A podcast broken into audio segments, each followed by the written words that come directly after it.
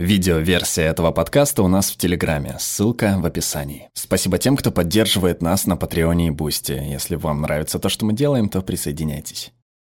Как добиться того, чего хочешь, пользуясь только словами? Почти две тысячи лет назад подробно на этот вопрос ответил Аристотель, изложив свое видение в научном трактате «Риторика». Согласно Аристотелю, риторика – это искусство применять все возможные средства убеждения. И сегодня мы прибегаем к ней в различных формах коммуникации. Аристотеля интересовало ораторское искусство, и он описывал три типа убедительной речи. Судебная или правовая риторика. Ее цель – установить факты и вынести суждение о прошлом, что напоминает работу следователя на месте преступления. Эпидоиктическая или торжественная речь, в которой провозглашается факт из настоящего, пример – свадебные тосты. Однако для того, чтобы чего-то достичь, понадобится совещательная риторика или риторика политическая. В отличие от прошлого или настоящего, совещательная риторика обращена в будущее. Это риторика политиков, обсуждающих новый закон и его предполагаемые последствия. Когда Рональд Рейган, говоря о медстраховании Medicare, стращал, что в социалистическом будущем останется только рассказывать детям и детям детей о том, как было здорово когда-то в США жить свободными людьми.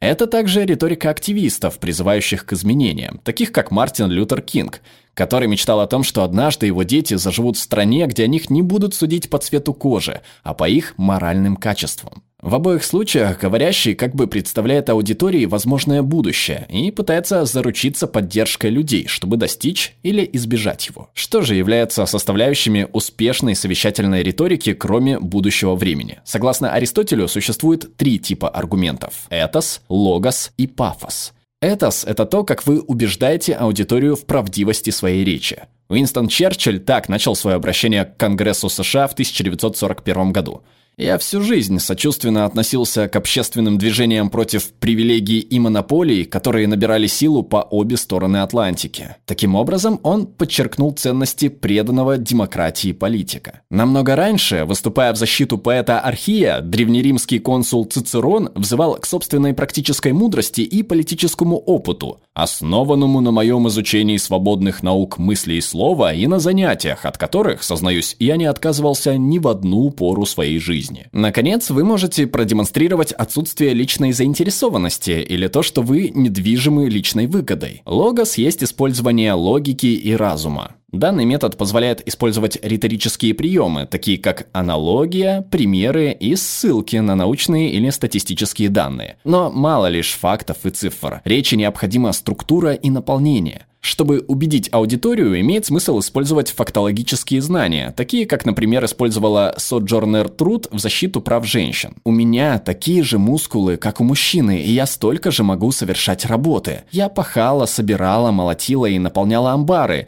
и может хоть один мужчина сделать столько. К сожалению, выступающие также могут манипулировать слушающими, используя недостоверную информацию, выдаваемую за правду. Так, давно уже разоблачили живучий по сей день миф о том, что вакцины якобы вызывают аутизм. И, наконец, при помощи пафоса можно взывать к эмоциям, а в наш век средств массовой коммуникации это очень эффективный прием. Пафос не хорош, не плох сам по себе, но он иррационален и непредсказуем. Он в равной степени может сплотить людей во имя мира или подстрекать их к войне. В большинстве рекламы, будь то косметика, обещающая сгладить наше физическое несовершенство, или автомобили, заставляющие нас чувствовать силу, все они полагаются на пафос. Риторические приемы Аристотеля не утратили свои силы и в наши дни. Однако, чтобы решить, какие из них использовать, необходимо знать аудиторию и цель вашей речи, а применять их в нужном месте и в нужное время. И, возможно, также важно уметь замечать, когда аналогичные приемы убеждения используются в отношении вас.